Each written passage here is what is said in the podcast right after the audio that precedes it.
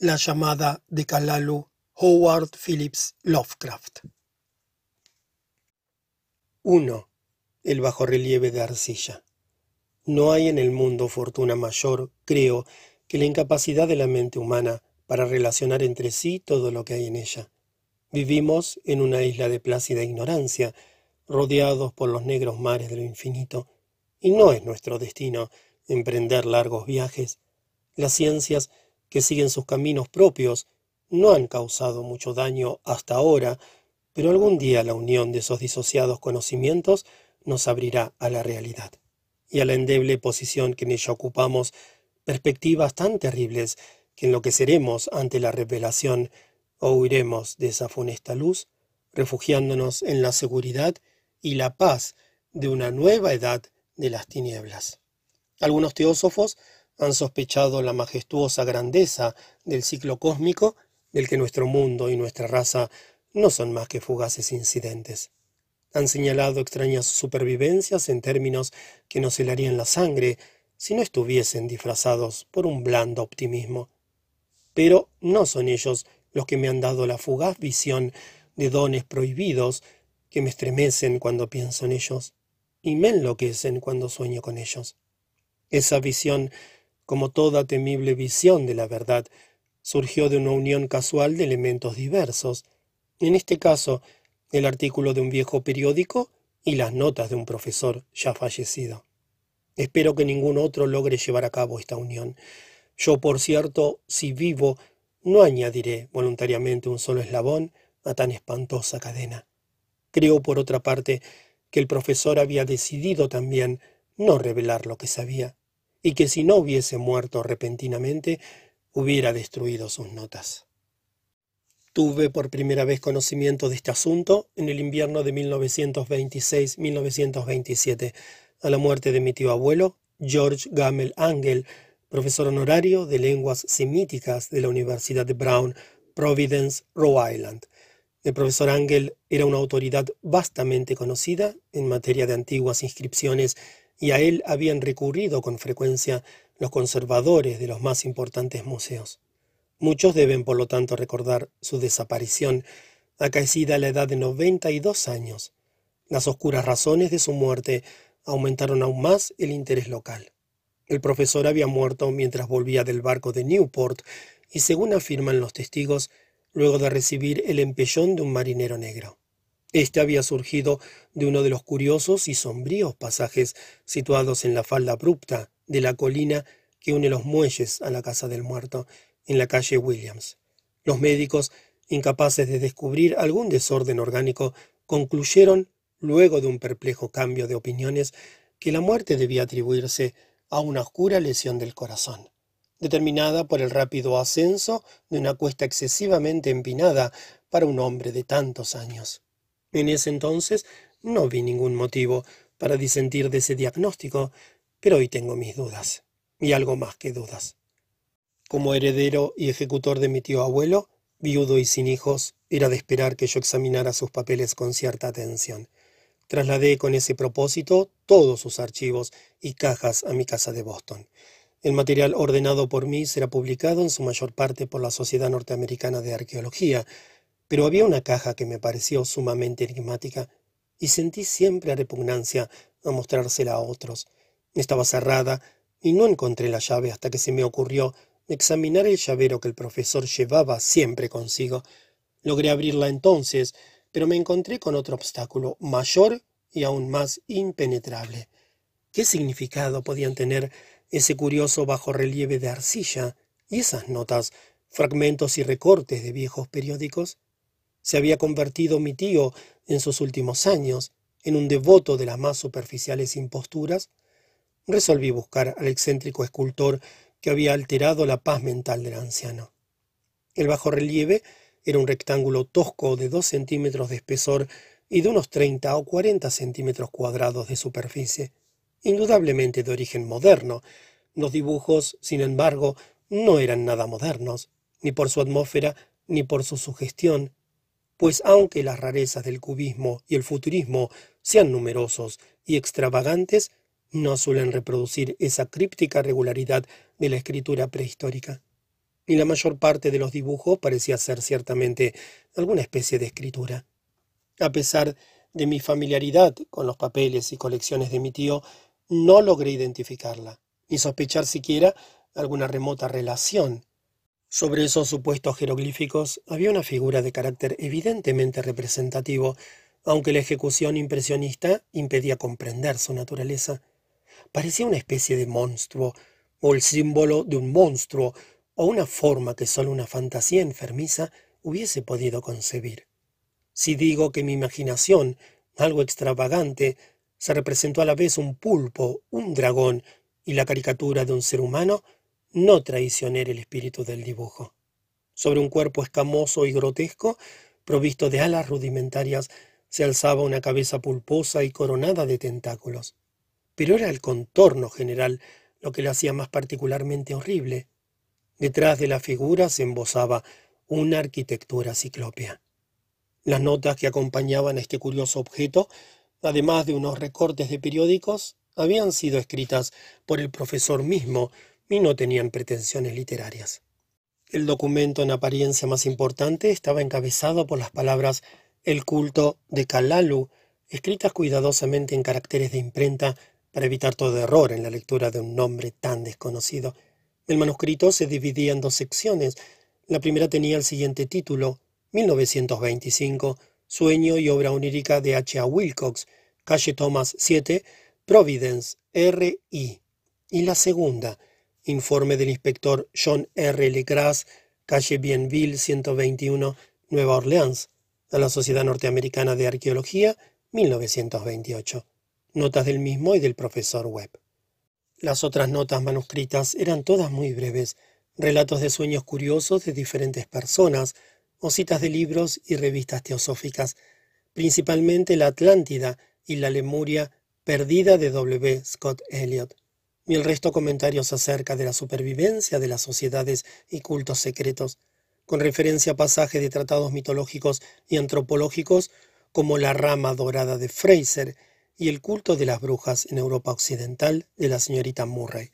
Los recortes de periódicos aludían principalmente a casos de alineación mental y a crisis de demencia colectiva en la primavera de 1925. La primera parte del manuscrito principal relataba una historia muy curiosa. Parece que el primero de marzo de 1925, un joven delgado, moreno, de aspecto neurótico y presa de gran excitación, había visitado al profesor Angel con el singular bajo relieve de arcilla, entonces todavía fresco y húmedo.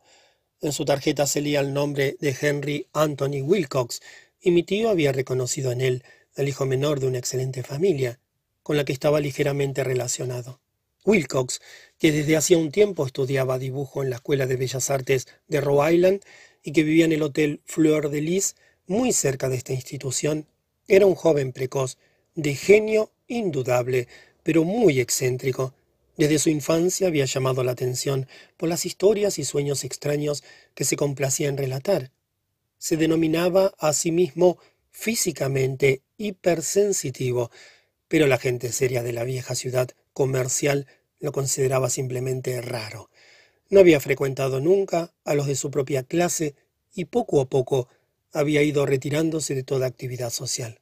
Actualmente solo era conocido por algunos estetas de otras ciudades.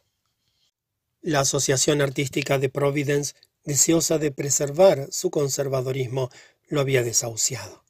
En aquella visita, decía el manuscrito, el escultor había pedido bruscamente la ayuda de los conocimientos arqueológicos de su huésped para identificar los jeroglíficos. El joven hablaba de un modo pomposo y descuidado que impedía simpatizar con él.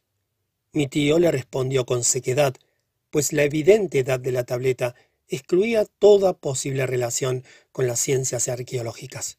La réplica del joven Wilcox, que impresionó bastante a mi tío como para que la reprodujera palabra por palabra, tuvo ese énfasis poético que caracterizaba sin duda su conversación habitual.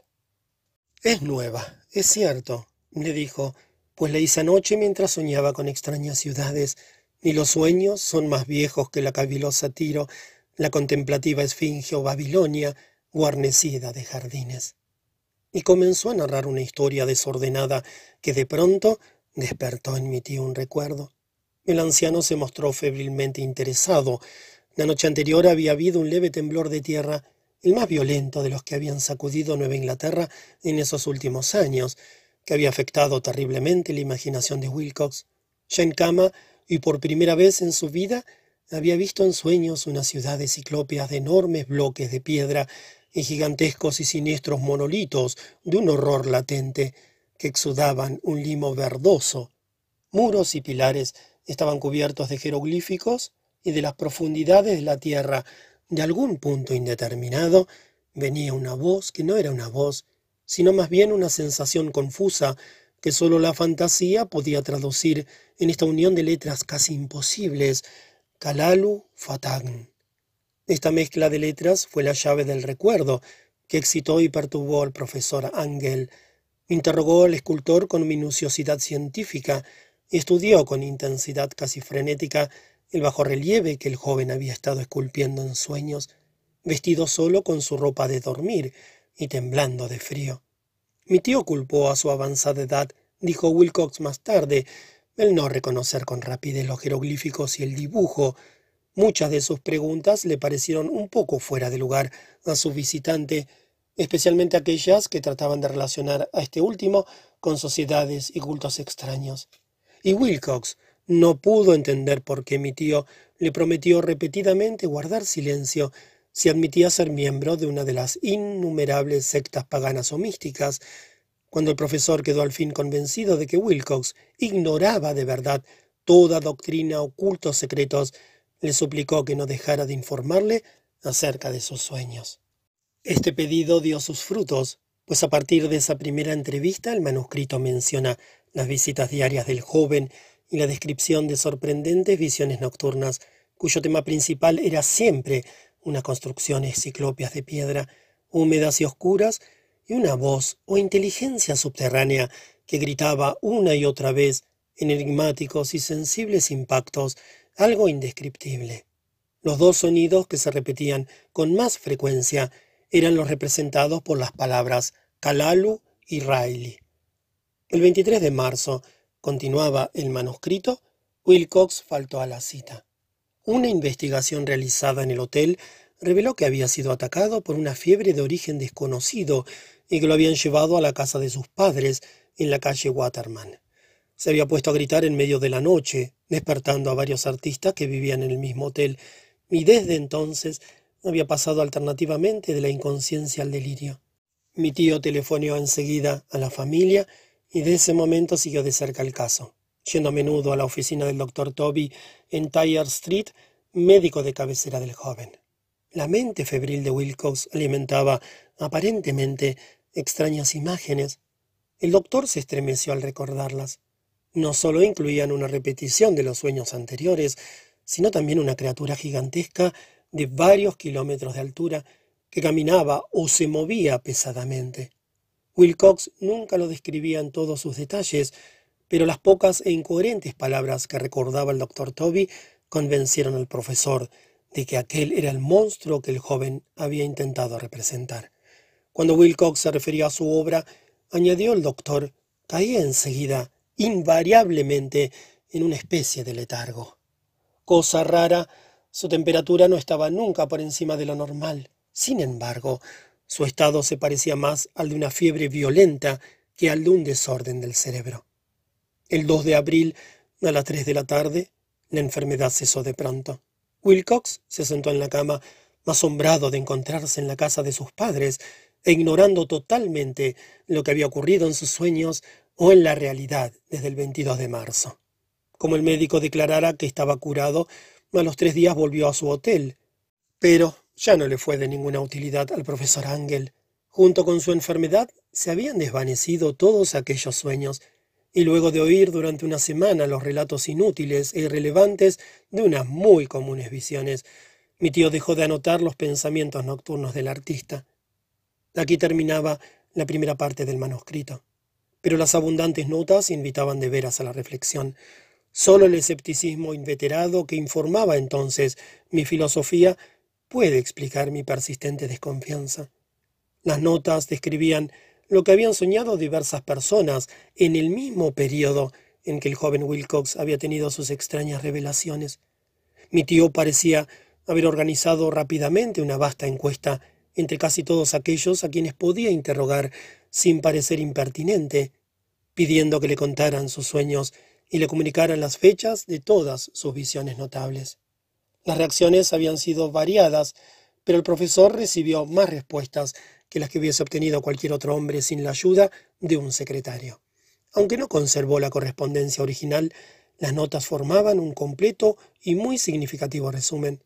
La aristocracia y los hombres de negocios, la tradicional sal de la tierra de Nueva Inglaterra, dieron un resultado casi completamente negativo, aunque hubo algunos pocos casos de informes de impresiones nocturnas, siempre entre el 13 de marzo y el 2 de abril, periodo del delirio del joven escultor. Los hombres de ciencias no fueron tampoco muy afectados, aunque por lo menos cuatro vagas descripciones sugerían la visión fugaz de extraños paisajes, y uno de ellos hablaba del temor a algo anormal. Las respuestas más pertinentes procedían de artistas y poetas, que si hubieran podido comparar sus notas, hubieran sido presas del pánico. Ante la falta de las cartas originales, llegué a sospechar que el compilador había estado haciendo preguntas insidiosas o había deformado el texto de la correspondencia para corroborar lo que había resuelto ver. Por eso persistí en la creencia de que Wilcox, conociendo de algún modo los viejos documentos reunidos por mi tío, había estado engañándolo. Estas respuestas de los artistas narraban una perturbadora historia. Entre el 28 de febrero y el 2 de abril, gran parte de ellos había tenido sueños muy curiosos, alcanzando su máxima intensidad en el tiempo del delirio del escultor. Una cuarta parte hablaba de escenas y sonidos semejantes a los descritos por Wilcox, y algunos confesaban su terror ante una criatura gigantesca y sin nombre. Un caso que las notas describían con énfasis era particularmente triste. El sujeto, un arquitecto muy conocido, algo inclinado al ocultismo y la teosofía, se volvió completamente loco la noche en que llevaron al joven Wilcox a la casa de sus padres y murió meses después, gritando que lo salvaran de algún escapado habitante del infierno. Si mi tío hubiese conservado los nombres de estos casos, en vez de reducirlos a números, yo hubiera podido hacer alguna investigación personal. Pero como estaban las cosas, solo pude encontrar unos pocos. Todos, sin embargo, confirmaron las notas. Me pregunté a menudo si aquellos a quienes había interrogado el profesor Ángel se habían sentido tan intrigados como este grupo. Nunca les di explicaciones, y es mejor así. Los recortes de prensa, como ya he dicho, trataban de casos de pánico, manía y excentricidad, siempre en el mismo periodo. El profesor Ángel debió de haber empleado una agenda de recortes, pues el número de estos extractos era prodigioso y además procedían de todos los rincones del mundo. Uno describía un suicidio nocturno en Londres. Un hombre había saltado por una ventana luego de lanzar un grito horrible. En una confusa carta al editor de un periódico sudamericano, un fanático anunciaba, apoyándose en sus visiones, un futuro siniestro. Un despacho de California relataba que una colonia teosófica había comenzado a usar vestiduras blancas ante la proximidad de un glorioso acontecimiento que no llegaba nunca, mientras las noticias de la India se referían cautelosamente a una seria agitación de los nativos producida a fines de marzo. Las orgías vudúes se habían multiplicado en Haití, y en África se había hablado de unos cantos misteriosos. Los oficiales norteamericanos radicados en Filipinas habían tenido ciertas dificultades con algunas tribus, y en la noche del 22 de marzo los policías de Nueva York habían sido molestados por levantinos histéricos. Confusos rumores recorrieron también el oeste de Irlanda, y un pintor llamado Ardois Bonot exhibió en 1926 en el Salón de Primavera de París un blasfemo paisaje de sueño. En los asilos de alienados, los desórdenes fueron tan numerosos que solo un milagro logró impedir que el cuerpo médico advirtiera curiosas semejanzas y sacar apresuradas conclusiones. Una rara colección de recortes de veras apenas concibo hoy el crudo racionalismo con que los hice a un lado.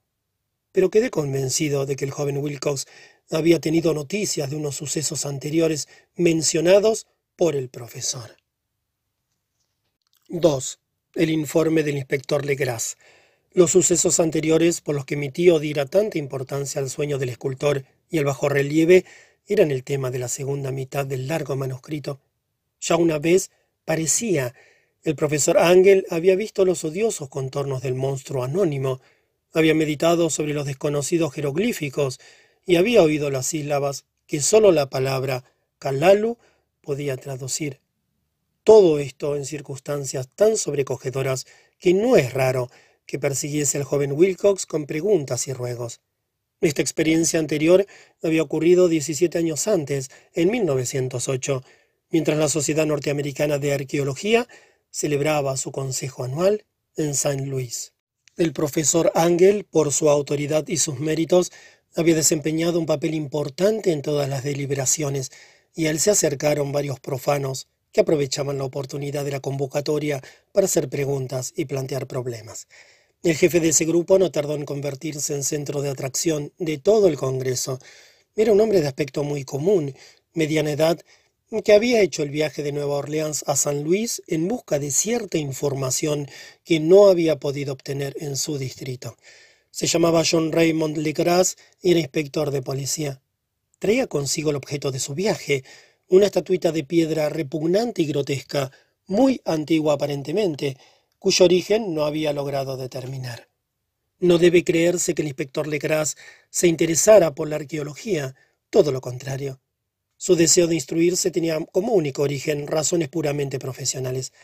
La estatuita, ídolo, fetiche o lo que fuese, había sido capturada meses antes en los pantanos boscosos del sur de Nueva Orleans, en el curso de una expedición contra una presunta ceremonia vudú.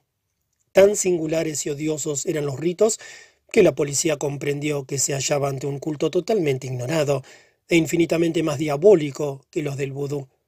Los confusos e increíbles relatos arrancados por las fuerzas a los prisioneros nada informaron sobre su posible origen. De ahí el deseo de la policía de consultar a alguna autoridad para identificar así el horrible símbolo y seguir las huellas del culto hasta sus fuentes. El inspector Legras no había esperado que su pedido convocara una impresión semejante. La aparición de la curiosa estatuita bastó para excitar a los hombres de ciencia, y pronto todos rodearon al inspector para contemplar de cerca la diminuta figura cuya rareza y aspecto de genuina y abismal antigüedad abrían perspectivas tan misteriosas y arcaicas. Nadie reconoció la escuela escultórica de la que había nacido la estatua, y sin embargo, centenares y hasta miles de años parecían haberse posado en la oscura y verdosa superficie de aquella piedra desconocida. La figura que los miembros del Congreso pasaron de mano en mano para estudiarla con más minuciosidad medía unos 20 a 25 centímetros de altura y estaba finamente labrada representaba un monstruo de contornos vagamente antropoides, pero con una cabeza de pulpo, cuyo rostro era una masa de tentáculos, un cuerpo escamoso que sugería cierta elasticidad, cuatro extremidades dotadas de garras enormes y un par de alas largas y estrechas en la espalda. Esta criatura, que exhalaba una malignidad antinatural, parecía ser de una pesada corpulencia, y estaba sentada en un pedestal o bloque rectangular cubierto de indescriptibles caracteres. Las puntas de las alas rozaban el borde posterior del bloque, el asiento ocupaba el centro, mientras que las garras largas y curvas de las plegadas extremidades hacían el borde anterior y descendían hasta un cuarto de la altura del pedestal. La cabeza de cefalópodo se inclinaba hacia el dorso de las garras enormes que apretaban las elevadas rodillas. El conjunto daba una impresión de vida normal, más sutilmente terrorífico a causa de la imposibilidad de establecer su origen. Su vasta, pavorosa e incalculable edad era innegable. Sin embargo, nada permitía relacionarlo con algún tipo de arte de los comienzos de la civilización. El material de la estatua encerraba otro misterio. No había nada parecido en la geología o la minerología aquella pieza jabonosa, verde y negra, de estrías doradas e iridiscentes.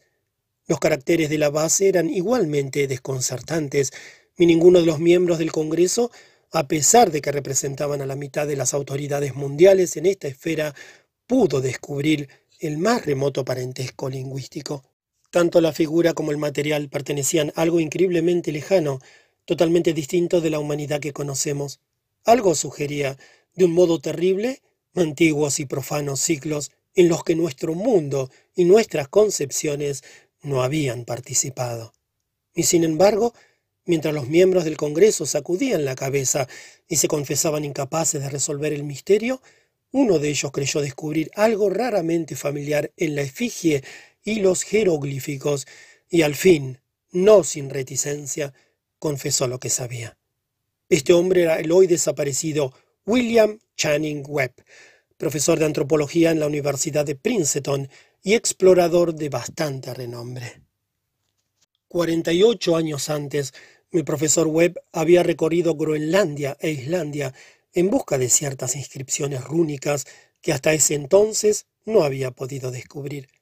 En la costa occidental de Groenlandia se había encontrado con una tribu degenerada de esquimales, cuya religión, un culto demoníaco curioso, lo había impresionado sobremanera por su faz deliberadamente sanguinaria y repulsiva. Era aquella una fe que los otros esquimales ignoraban casi del todo y a la que se referían estremeciéndose databan, decían, de épocas muy antiguas, anteriores al nacimiento del mundo. Junto a ritos anónimos y sacrificios humanos, había invocaciones de origen tradicional, dirigidas a un demonio supremo, o Tornasuk. El profesor Webb había oído esa invocación en boca de un viejo Angekok, o brujo sacerdote, y la había transcrito fonéticamente hasta donde era posible en caracteres romanos. Pero lo que ahora parecía importante era el fetiche adorado en ese culto, y alrededor del cual bailaban los esquimales cuando la aurora boreal brillaba muy por encima de los acantilados de hielo. Era, declaró el profesor, un tosco bajo relieve de piedra con una figura horrible y algunos caracteres misteriosos.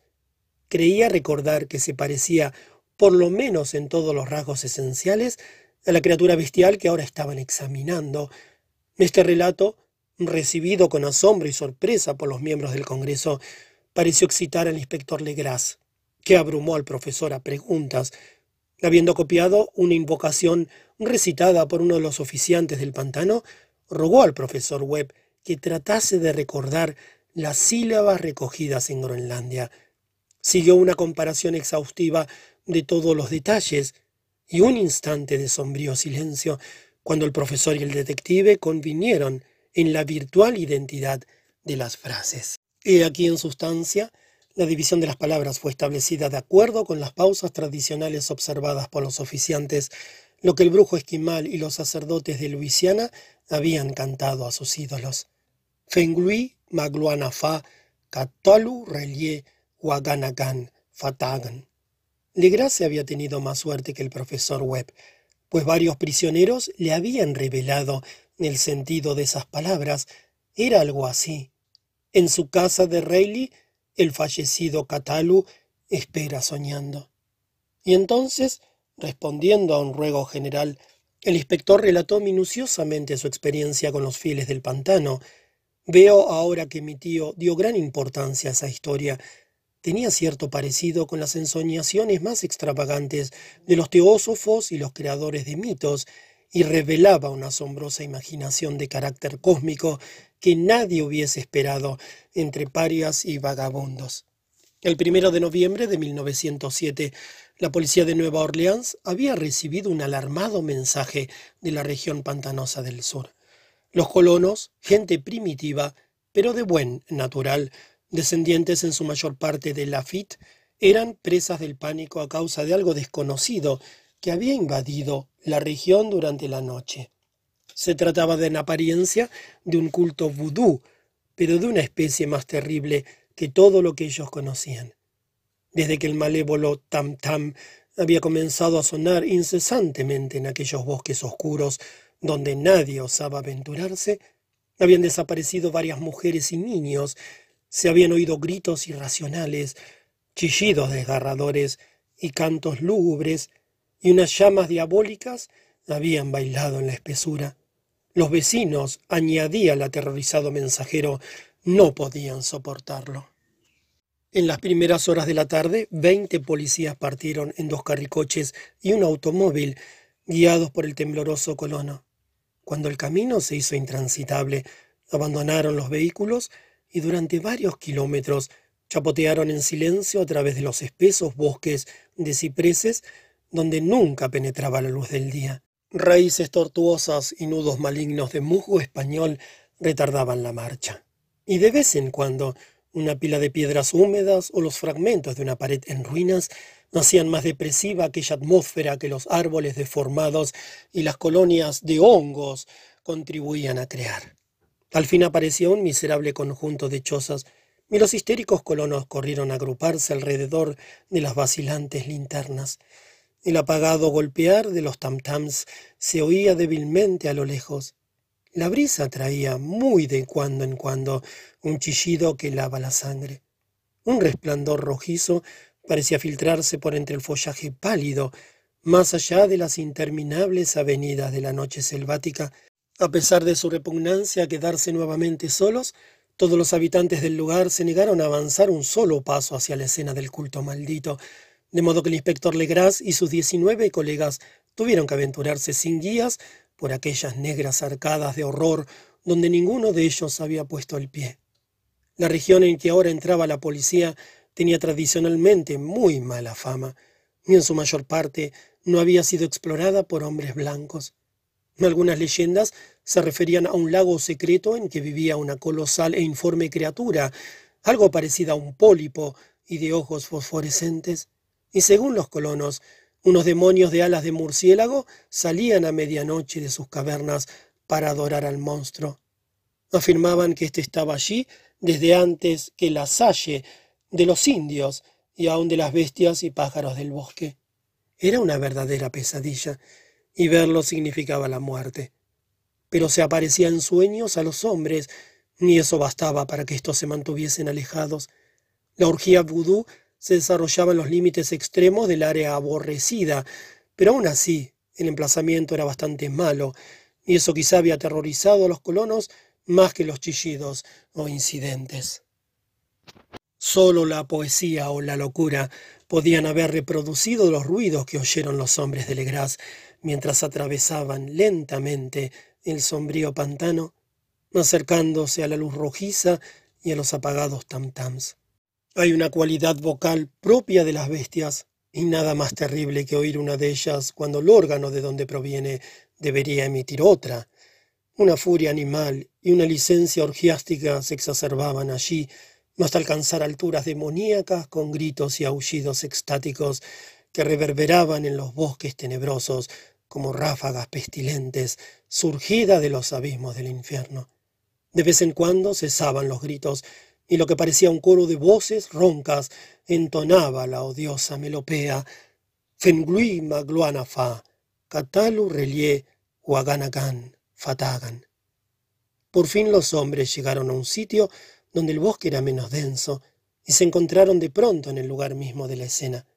Cuatro trastabillaron, un quinto perdió el conocimiento y otros dos lanzaron un grito de horror que por suerte fue apagado por el tumulto salvaje de la orgía. Legrasse roció con agua pantanosa el rostro del hombre desvanecido, y luego todos contemplaron el espectáculo, fascinados por el horror. En un claro natural del pantano se alzaba una isla verde, de tal vez un acre de extensión, desprovista de árboles y bastante seca. Allí saltaba y se retorcía una horda de anormalidades humanas más indescriptibles que cualquiera de las que hubiese podido pintar un sim o un angarola.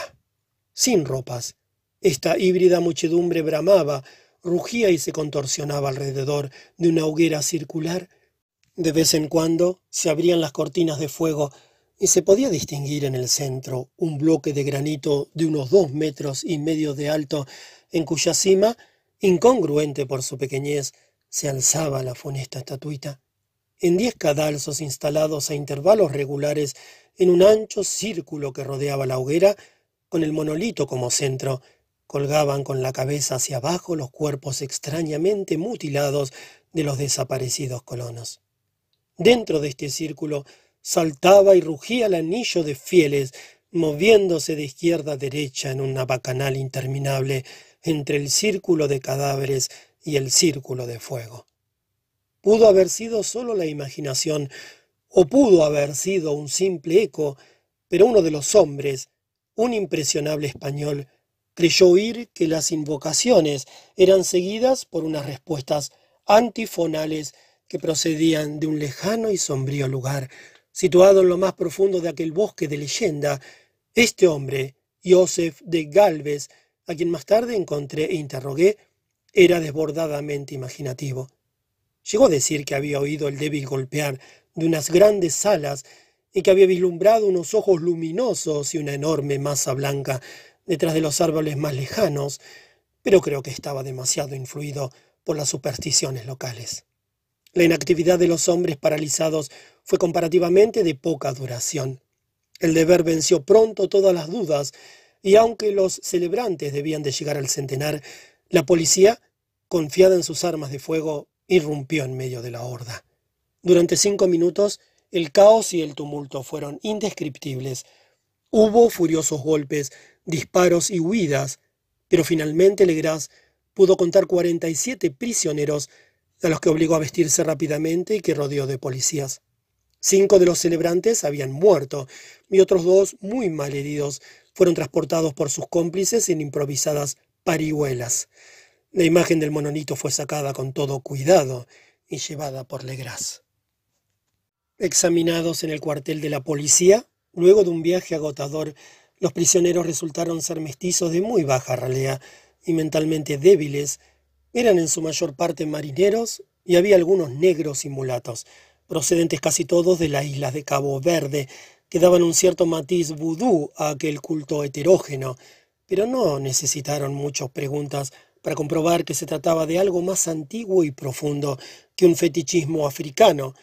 Aunque degradados e ignorantes, los prisioneros se mantuvieron fieles, con sorprendente consistencia, a la idea central de su aborrecible culto.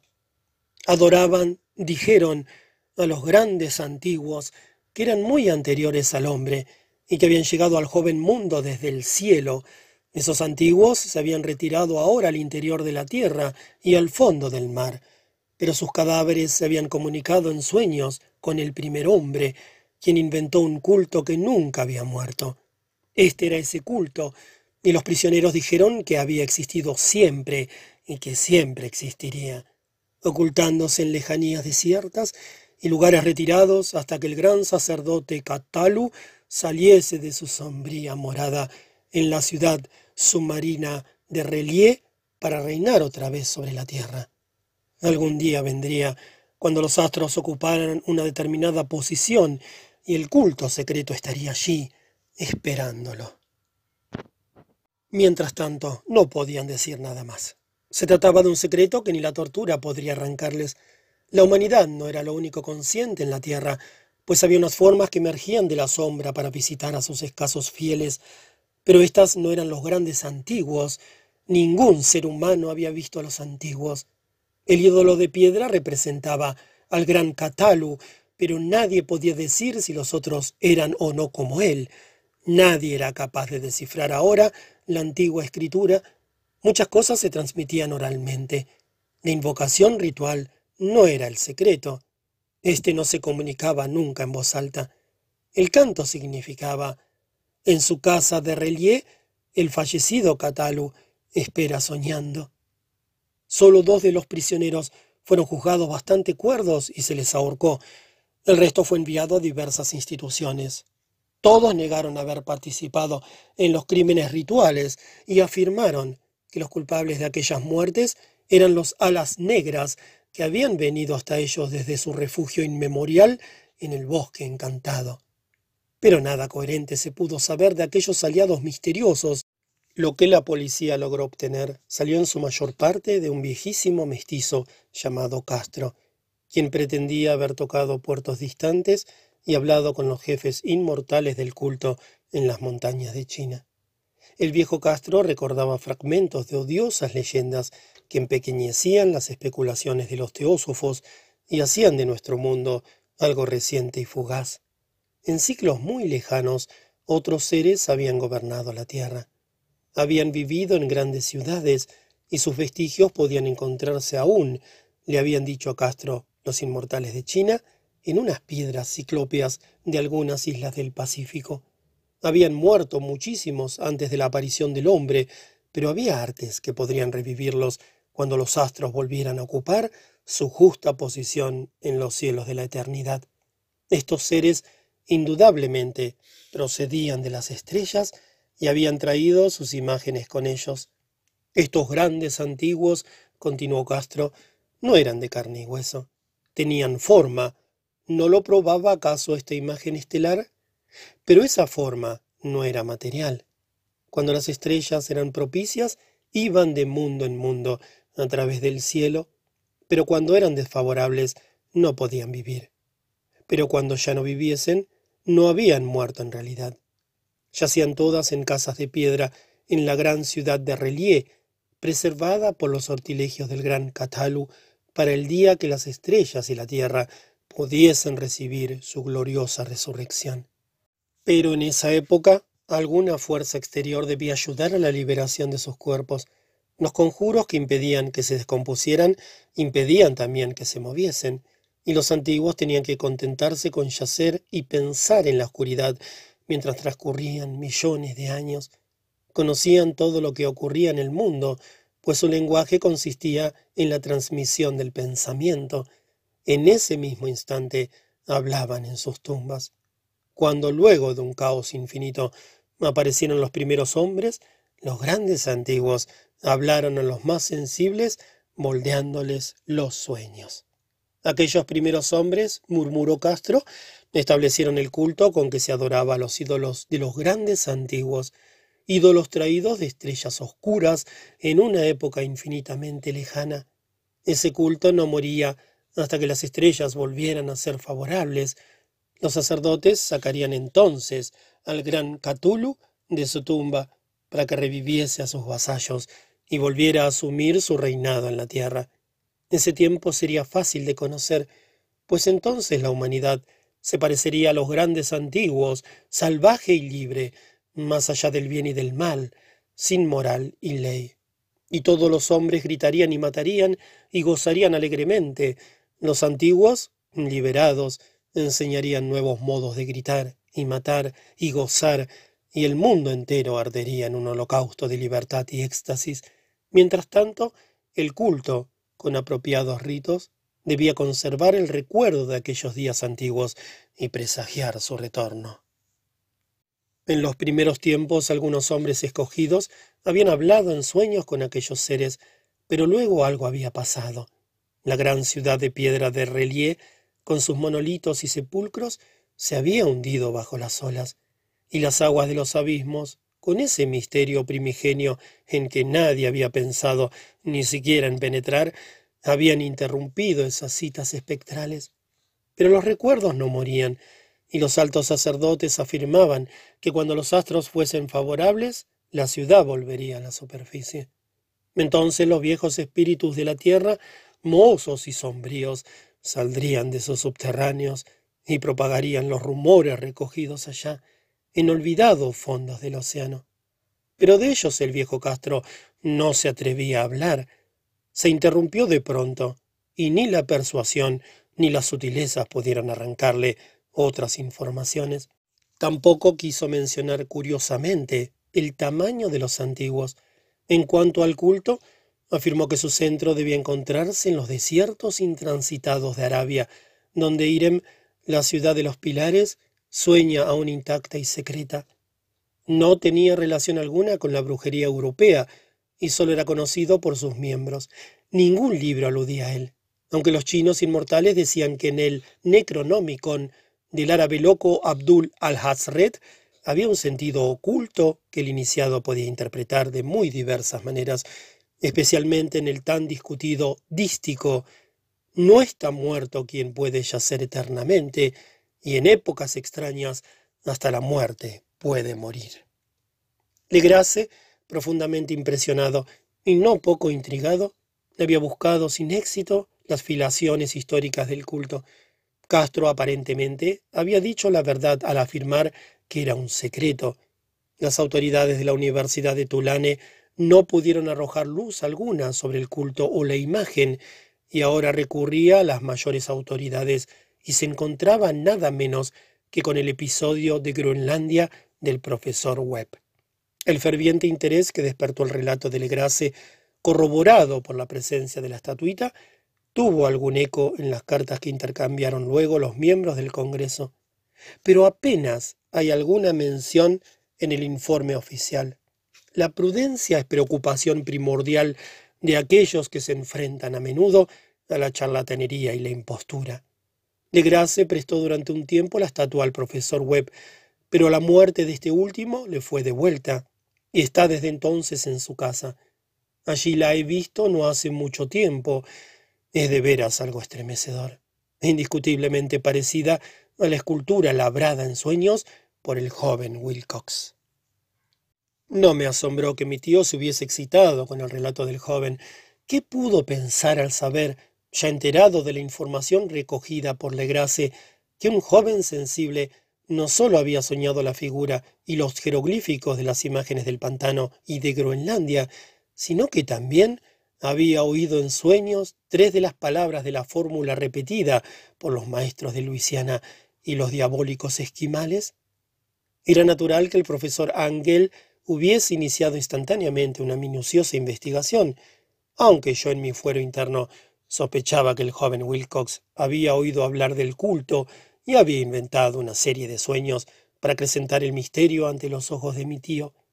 El relato de los otros sueños y los recortes coleccionados por el profesor parecían corroborar la historia del joven, pero mi bien fundado racionalismo y la total extravagancia del asunto me llevaron a adoptar las conclusiones que estimé más razonables. De modo que luego de estudiar otra vez el manuscrito y comparar las notas teosóficas y antropológicas con la descripción del culto que había hecho Legras, viajé a Providence para ver al escultor e increparle el haberse burlado de tal modo de un sabio anciano. Wilcox vivía aún solo en el Fleur de Lis de la calle Thomas, desagradable imitación victoriana de la arquitectura bretona del siglo XVII, la fachada de estuco del hotel lucía ostentosamente entre las encantadoras casas coloniales y a la sombra del más hermoso campanario georgiano que pudiera verse en Norteamérica. Encontré a Wilcox en sus habitaciones, sumido en su labor, y comprendí enseguida, por las piezas que lo rodeaban, que su genio era profundo y auténtico. Creo que durante un tiempo Wilcox figurará entre los grandes decadentes, pues ha cristalizado en arcilla y reflejará un día en el mármol esas pesadillas y fantasías evocadas en prosa por Arthur McKen y que Clark Ashton Smith ha hecho visibles en versos y pinturas. Moreno, frágil y de aspecto un poco descuidado, Wilcox se volvió lánguidamente y sin dejar su silla me preguntó qué deseaba. Cuando le dije quién era, manifestó cierto interés, pues mi tío había excitado su curiosidad al examinar sus raros sueños aunque sin expresar las razones de ese examen. Sin sacarlo de su ignorancia, traté prudentemente de hacerlo hablar. Poco tiempo me bastó para convencerme de que era absolutamente sincero. Hablaba de sus sueños de un modo inequívoco. Esos sueños y su residuo subconsciente habían influido profundamente en su arte. Y me mostró una estatua mórbida cuyo modelado me estremeció, casi por la fuerza de su oscura sugestión. No recordaba haber visto al original, excepto en el bajo relieve creado durante un sueño, pero los contornos se habían formado insensiblemente bajo sus manos. Era, sin duda, la forma gigantesca de la que había hablado en su delirio. Comprobé muy pronto que no sabía nada del culto, salvo lo que el constante interrogatorio de mi tío había dejado escapar. Y traté otra vez de concebir de qué modo podía haber recibido esas impresiones sobrenaturales. Hablaba de sus sueños de un modo extrañamente poético, haciéndome ver con terrible claridad la ciudad ciclópea de piedra verde y musgosa, cuya geometría, añadió curiosamente, era totalmente errónea. Y oí otra vez, con un temor expectante, el subterráneo llamado mental, Catalu, Fatagn, Catalu, Fatagn. Esas palabras figuraban en la temible invocación que evocaba el sueño vigilia de Catalu en su bóveda de piedra de relieve. Y a pesar de mis racionales ideas, me sentí profundamente perturbado. Wilcox era indudable, había oído hablar casualmente del culto, y lo había olvidado enseguida en la masa de las lecturas y concepciones igualmente fantásticas. Más tarde, en virtud de su impresionable carácter, el culto había encontrado un modo de expresión subconsciente en los sueños, el relieve de arcilla y la estatua que yo estaba ahora contemplando. De modo que la superchería había sido involuntaria. El joven tenía unos modales un poco afectados y un poco vulgares, que me desagradaban de veras, pero yo ya estaba dispuesto a admitir tanto su genio como su honestidad. Me despedí amablemente y le deseé todo el éxito que su talento prometía. El asunto del culto continuó fascinándome, y a veces imaginaba poder adquirir un gran renombre investigando su origen y relaciones. Visité Nueva Orleans, hablé con Legras y otros de los que habían participado en aquella vieja expedición, examiné la estatuita y hasta interrogué a los prisioneros que todavía vivían. El viejo Castro, por desgracia, había muerto hace varios años. Lo que escuché entonces de viva voz aunque no fue más que una confirmación detallada de los escritos de mi tío, acrecentó mi interés, y tuve la seguridad de estar sobre la pista de una religión muy antigua y secreta, cuyo descubrimiento me convertía en un antropólogo famoso. Mi actitud era aún entonces absolutamente materialista, como aún quisiera que lo fuese, y por una inexplicable perversidad mental, rechacé la coincidencia de los sueños y los recortes coleccionados por el profesor Ángel. Hubo algo, sin embargo, que comencé a sospechar, y que ahora creo saber. La muerte de mi tío no fue nada natural. Cayó al suelo en la colina, en una de las estrechas callejuelas que partían de unos muelles donde abundaban los mestizos extranjeros, luego del descuido empujón de un marinero de tez oscura. Yo no había olvidado que los oficiales de Luisiana se distinguían por la mezcla de sangres y sus intereses marinos, y no me hubiera sorprendido conocer la existencia de agujas venenosas y métodos criminales secretos tan faltos de piedad como aquellas creencias y ritos misteriosos.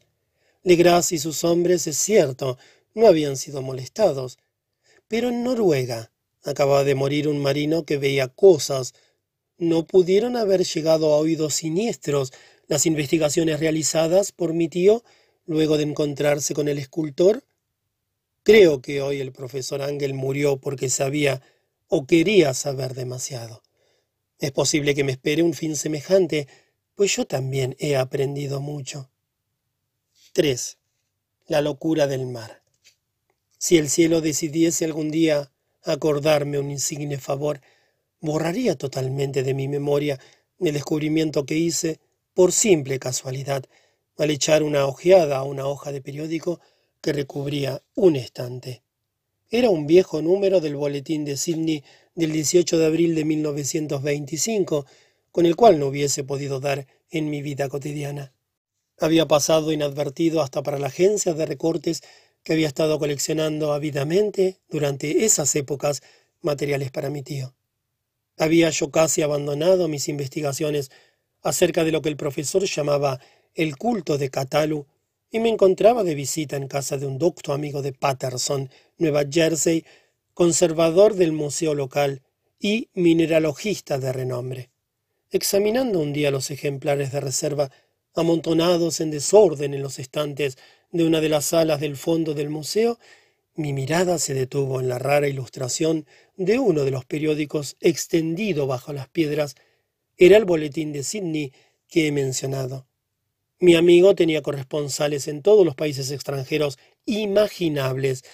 La imagen era una fotografía en sepia de una odiosa estatuita de piedra casi igual a la que Legras había encontrado en el pantano. Despojé vivamente a la hoja de su precioso contenido, leí el artículo con cuidado y lamenté su brevedad.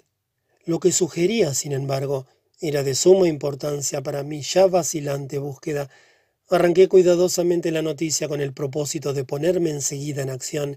Y aquí el contenido. Misterioso barco a la deriva, rescatado en alta mar. El Vigilant arribó remolcando a un yate neozelandés armado, un muerto y un sobreviviente a bordo. Relatan combates furiosos y muertes en alta mar. Marinero rescatado se niega a dar detalles de la misteriosa experiencia. Ídolo extraño hallado en su poder. Se iniciará una investigación. El carguero vigilant de la compañía Morrison, procedente de Valparaíso, arribó esta mañana a su puesto de amarre en la bahía de Darling, remolcando al yate Alert de Dudredin, número 2, con serias averías, pero dotado aún de un poderoso armamento. El yate fue avistado el 12 de abril a las 34 horas 21 minutos de latitud sur y a los 152 horas 17 minutos longitud oeste, con un muerto y un sobreviviente a bordo. El vigilante dejó Valparaíso el 25 de marzo y el 2 de abril fue alejado considerablemente de su curso en dirección sur por excepcionales tormentas y enormes olas. El 12 de abril avistó el buque a la deriva.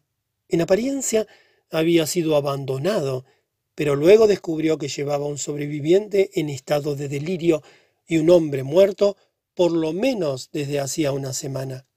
El sobreviviente apretaba entre sus manos una piedra horrible de origen desconocido, de unos 30 centímetros de alto, cuyo origen los profesores de la Universidad de Sydney, la Sociedad Real y el Museo de la calle College no pudieron determinar, y que el hombre afirmaba haber descubierto en la cabina del yate en un altarcito rudimentario. Este hombre, ya recobrado, relató una historia de piratería y violencia sumamente extraña se trata de un noruego llamado Gustav Johansen, de cierta cultura, segundo oficial en la goleta Emma de Auckland, que partió para el Callao el 20 de febrero con una tripulación de 20 hombres. El Emma, dijo, fue retrasado y alejado considerablemente de su ruta por la tormenta del primero de marzo y el 22 del mismo mes, a los 49 minutos 51 segundos de latitud sur y a los 128 minutos 54 segundos de longitud este encontró al Alert conducido por una tripulación de canacos y mestizos de aspecto patibulario. El capitán Collins no obedeció la orden de virar y la tripulación del yate abrió fuego sin aviso con una batería de cañones de bronce particularmente pesada. Los marineros de Lema, dijo el sobreviviente, se resistieron con valentía, y aunque la goleta comenzó a hundirse, pues varios proyectiles habían alcanzado la línea de flotación, lograron acercarse al enemigo y lo abordaron, poniéndose a luchar en cubierta. Como los tripulantes del yate combatían de un modo torpe y cruel, tuvieron que matarlos a todos. Tres de los hombres del Emma, incluso el capitán Collins y el primer oficial Gree, murieron, y los ocho restantes, bajo el mando del segundo oficial Johansen, se pusieron a navegar en la dirección seguida originalmente por el yate a fin de descubrir por qué motivo se les había ordenado cambiar de rumbo. Al día siguiente desembarcaron en una islita que no figuraba en ningún mapa. Seis de los hombres murieron allí, aunque Johansen se mostró particularmente reticente a este respecto y dijo que habían caído en una grieta entre las rocas. Más tarde parece Johansen y sus compañeros volvieron al yate y trataron de hacerlo navegar, pero fueron vencidos por la tormenta el 2 de abril. Desde ese día hasta el 12 de abril, fecha en que fue recogido por el Vigilant, Johansen no recuerda nada, ni siquiera cuando murió su compañero William Briden. La muerte no se debió aparentemente a otra causa que a privaciones. Cables procedentes de Dunedin afirman que el Alert era muy conocido como barco de carga y tenía muy mala reputación. Pertenecía a un curioso grupo de mestizos cuyas frecuentes incursiones nocturnas a los bosques atraían no poca curiosidad. Luego de la tormenta y los temblores de tierra del primero de marzo, se había hecho apresuradamente a la vela. Nuestro corresponsal en Auckland afirma que el Emma y sus tripulantes gozaban de una excelente reputación y que Johansen es un hombre digno de toda confianza. El almirantazgo va a iniciar una investigación sobre este asunto, durante la cual se tratará de convencer a Johansen para que hable más libremente. Esto era todo, además de la diabólica imagen, pero qué pensamientos despertó en mi mente. Estas nuevas y preciosas noticias acerca del culto de Catalu probaban que éste tenía fieles seguidores tanto en el mar como en la tierra. ¿Qué motivo había impulsado a la híbrida tripulación a ordenar el regreso del Lema mientras navegaban con su ídolo? ¿Qué isla desconocida era aquella en que habían muerto seis de los tripulantes, acerca de la cual el contramaestre Johansen se mostraba tan reticente? ¿Qué resultados había tenido la investigación del almirantazgo y qué se sabía del odioso culto en Dunedin? Y lo más extraordinario, qué profunda y natural relación de hechos era esta que daba una significación maligna e innegable a los sucesos tan cuidadosamente anotados por mi tío. El primero de marzo, el 28 de febrero, de acuerdo con el uso horario internacional, se habían producido una tormenta y un terremoto. El Alert y su mal encarada tripulación habían dejado rápidamente Dunedin como obedeciendo un imperioso llamado, y en el otro extremo de la tierra, poetas y artistas habían comenzado a soñar con una ciclópea ciudad submarina, mientras un joven escultor modelaba en sueños la forma del terrible Catalu. El 23 de marzo, la tripulación del Emma desembarcaba en una isla desconocida, perdiendo allí seis hombres, y en esa misma fecha, los sueños de algunas personas alcanzaron su mayor intensidad y se oscurecieron con el terror de un monstruo maligno y gigantesco mientras un arquitecto se volvía loco y un escultor caía presa del delirio. Y que pensar de esa tormenta del 2 de abril, fecha en que cesaron todos los sueños de la ciudad sumergida, y Wilcox salió indemne de aquella fiebre extraña. Que pensar igualmente de aquellas alusiones del viejo Castro a los antiguos venidos de las estrellas y a su reino próximo, y a su culto, y a su gobierno de los sueños. Estaba balanceándome en el borde de un abismo de horrores cósmicos, insoportables para un ser humano. En todo caso, no afectaron sino a la mente, pues el 2 de abril puso término de algún modo a la monstruosa amenaza que había sitiado el alma de los hombres. Aquella tarde, luego de haber pasado el día enviando telegramas y haciendo urgentes preparativos, me despedí de mi huésped y tomé un tren para San Francisco, en menos de un mes llegué a Dunedin, donde, sin embargo, descubrí que se sabía muy poco de los extraños miembros del culto que habían vivido en las posadas marineras. El vagabundeo en los muelles era asunto demasiado común, y no valía la pena mencionarlo. Pero algo oí a propósito de una expedición terrestre realizada por estos mestizos, durante la cual se escuchó el débil golpear de unos tambores y se vio un fuego rojo en las colinas lejanas. En Auckland me enteré de que Johansen había vuelto a Sydney, donde acababa de sometérsele a un inútil interrogatorio con el pelo totalmente cano, y que luego de vender su casita de la calle West había regresado con su mujer a su viejo hogar en Oslo. De su aventura no dijo a sus amigos más de lo que ya sabían los oficiales del almirantazgo, y todo lo que pudieron hacer fue darme su nueva dirección. Volví entonces a Sydney y hablé sin éxito con gente de mar y miembros de la corte. Vi el Alert en Circular Quay, en la bahía de Sydney, pero nada me reveló su casco. La imagen en cuclillas de cabeza de pulpo, cuerpo de dragón, alas escamosas y pedestal con jeroglíficos se conservaba en el Museo de Hyde Park la examiné con cuidado y descubrí que estaba exquisitamente labrada y tenía el mismo profundo misterio, terrible antigüedad y sobrenatural rareza de material que el ejemplar más pequeño de Legras. Para los geólogos, me dijo el conservador del museo, la estatua era un enigma monstruoso y juraban que no había en el mundo una roca parecida. Recordé, estremeciéndome, lo que había dicho el viejo Castro a Legras a propósito de los primeros grandes antiguos, vinieron de las estrellas y trajeron consigo sus imágenes. Profundamente perturbado, resolví visitar al oficial Johansen en Oslo. Llegué a Londres, me reembarqué enseguida para la capital de Noruega, y un día de otoño eché pie a tierra en un limpio desembarcadero a la sombra del Egeberg. La casa de Johansen descubrí estaba situada en la ciudad vieja del rey Harold Hadrada, que había conservado el nombre de Oslo durante los siglos en que la ciudad principal adoptara el nombre de Cristianía. Hice el corto viaje en un taxi y golpeé con el corazón tembloroso la puerta de una casa vieja y limpia de frente enyesado. Salió a recibirme una mujer de cara triste, vestida de negro, quien me comunicó en un inglés vacilante que Gustav Johansen no era ya de este mundo. No había sobrevivido mucho a su regreso, pues su aventura marina de 1925 le había destrozado la salud. La mujer no sabía más que el público, pero Johansen había dejado un largo manuscrito que trataba asuntos técnicos, escrito en inglés con la intención manifiesta de que su esposa no lo entendiese. Mientras paseaba por una callejuela cerca del muelle de Gothenburg, un atado de viejos periódicos, salido de la ventana de un altillo, lo golpeó y lo hizo caer.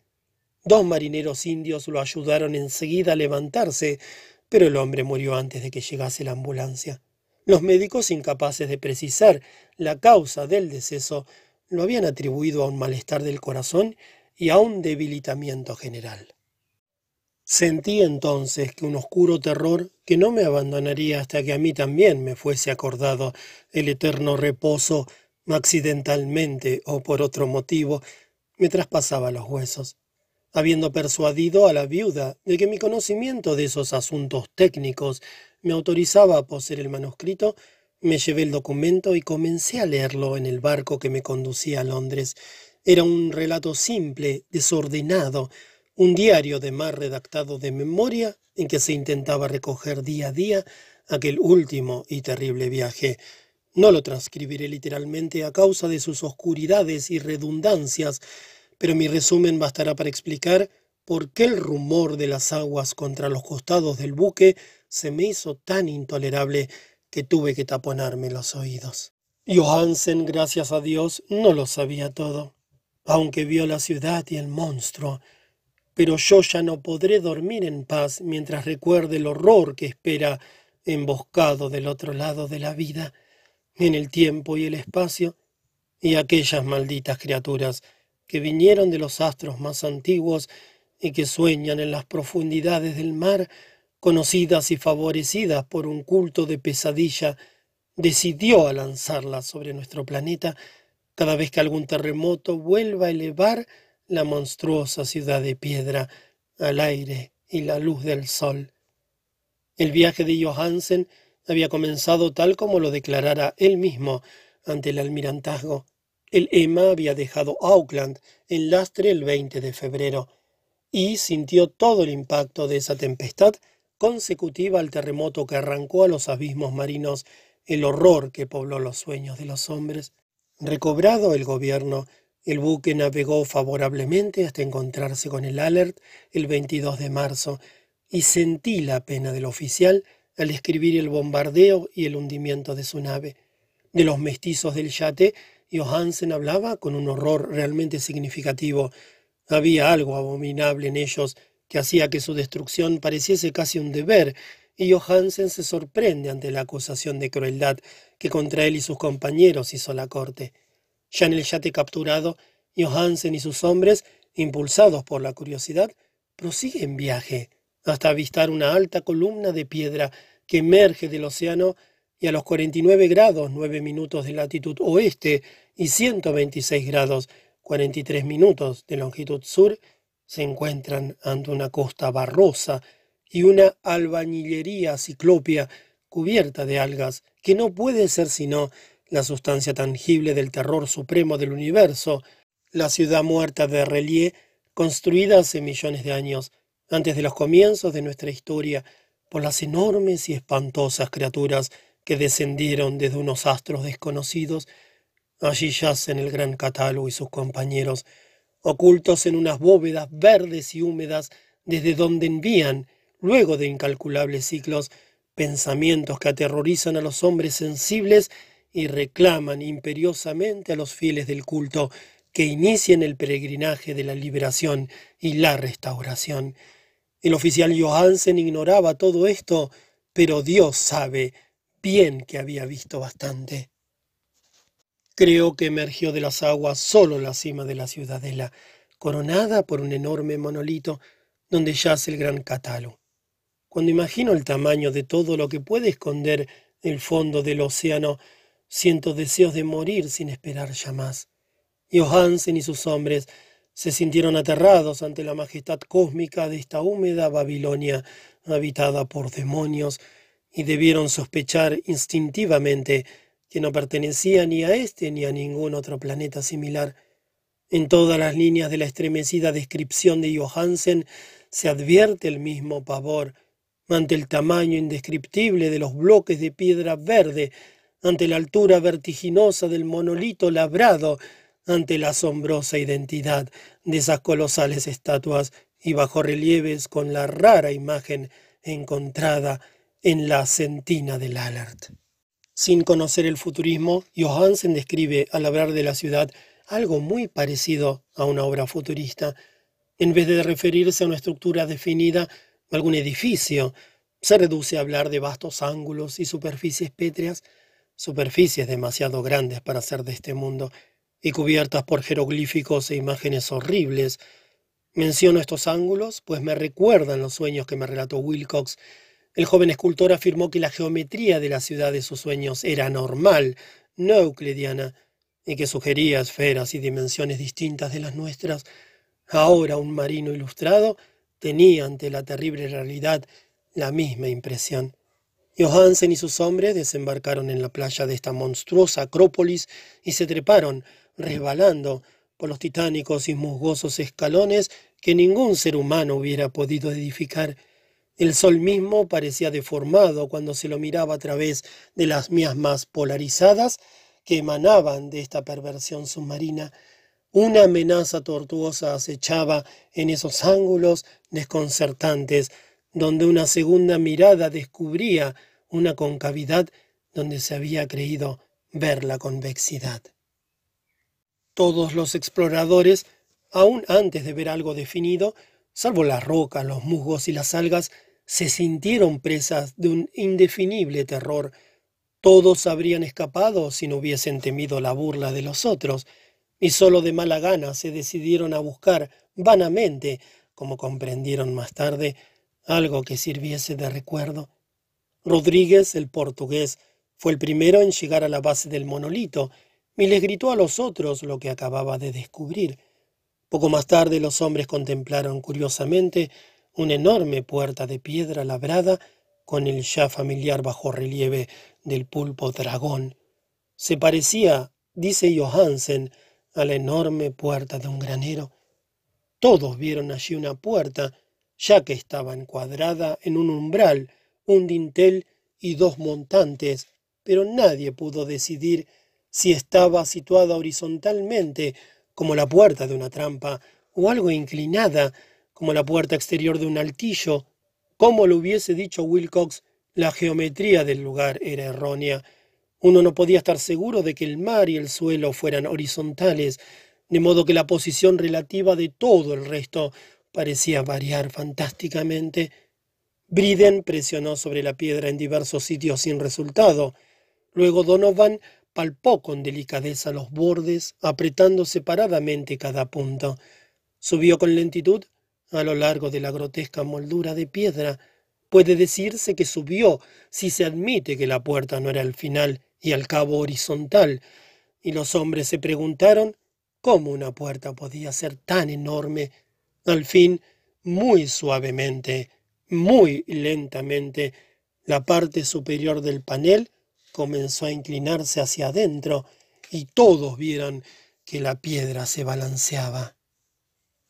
Donovan se deslizó o trepó de algún modo a lo largo de uno de los montantes y los hombres se pusieron a observar el curioso retroceso de la puerta monstruosa en este fantástico mundo de deformaciones prismáticas, la piedra se desplazaba normalmente en diagonal, despreciando todas las leyes de la materia y la perspectiva.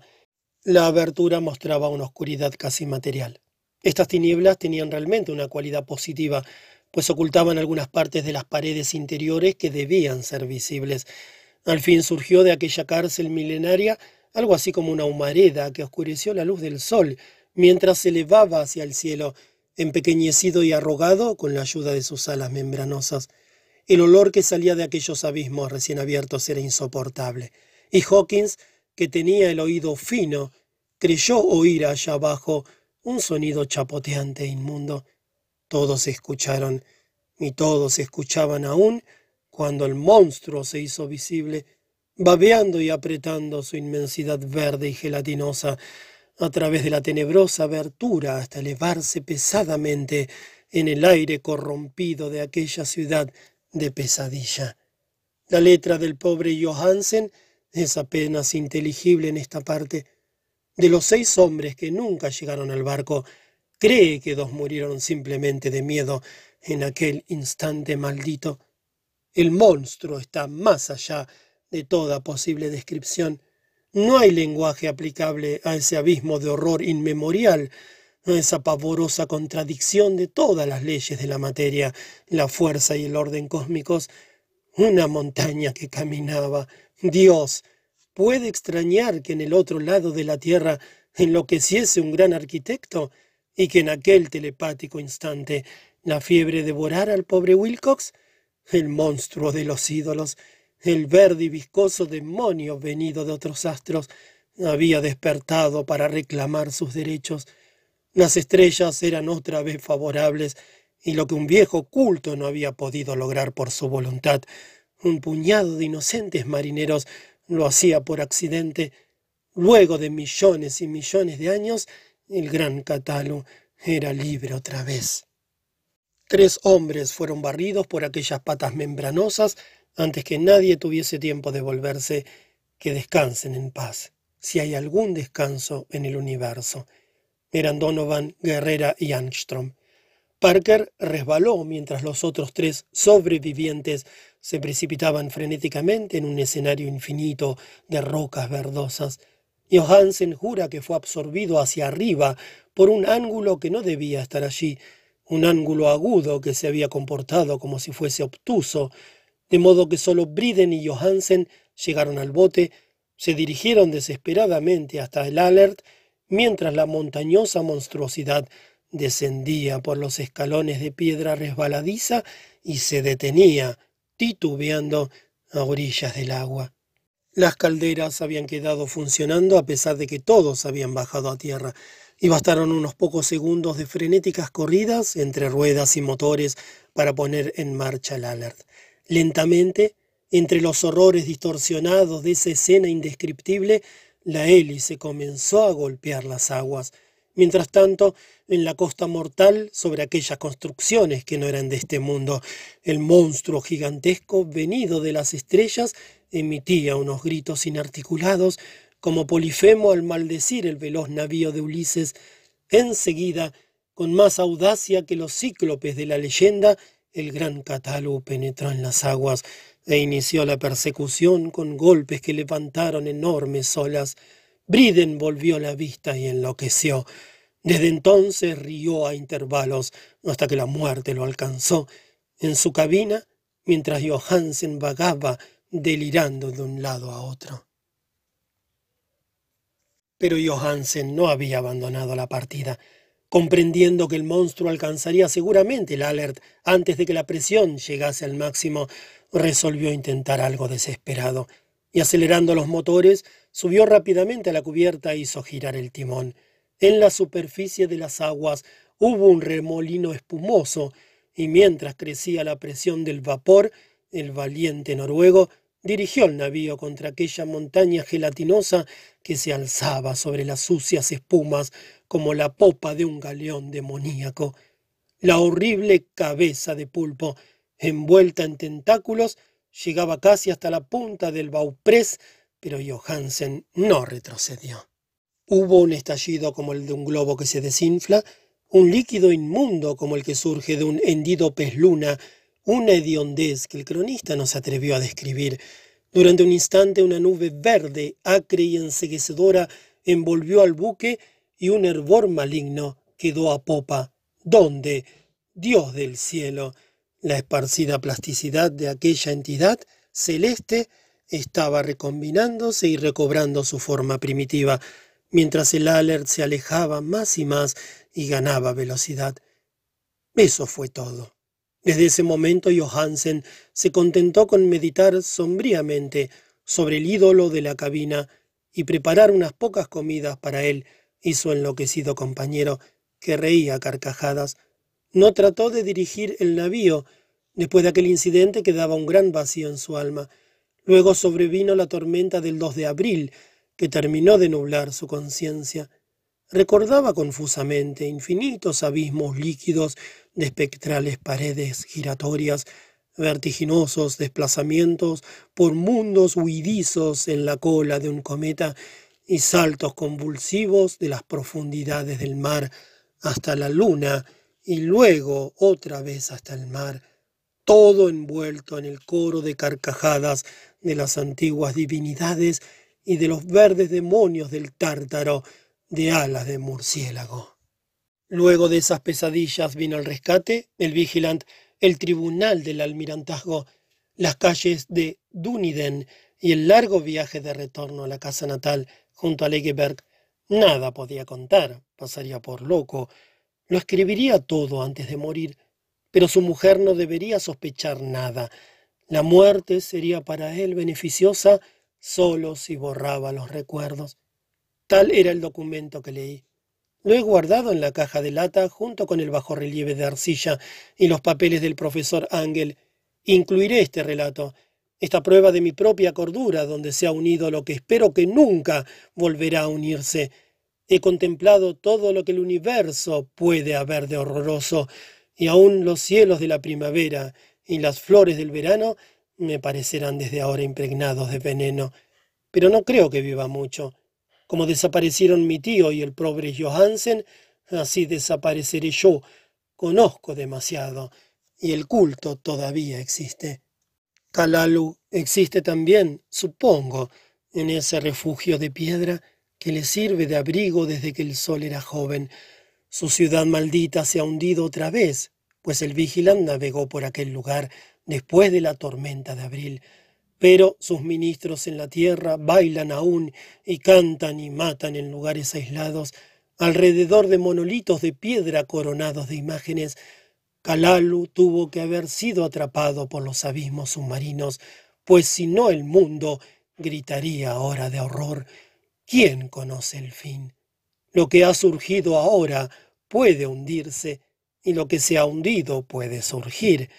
La abominación espera y sueña, en las profundidades del mar, y sobre las vacilantes ciudades de los hombres flota la destrucción.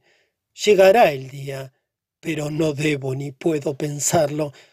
Ruego que si no sobrevivo a este manuscrito, mis ejecutores testamentarios cuiden de que la prudencia sea mayor que la audacia e impidan que caiga bajo otros ojos.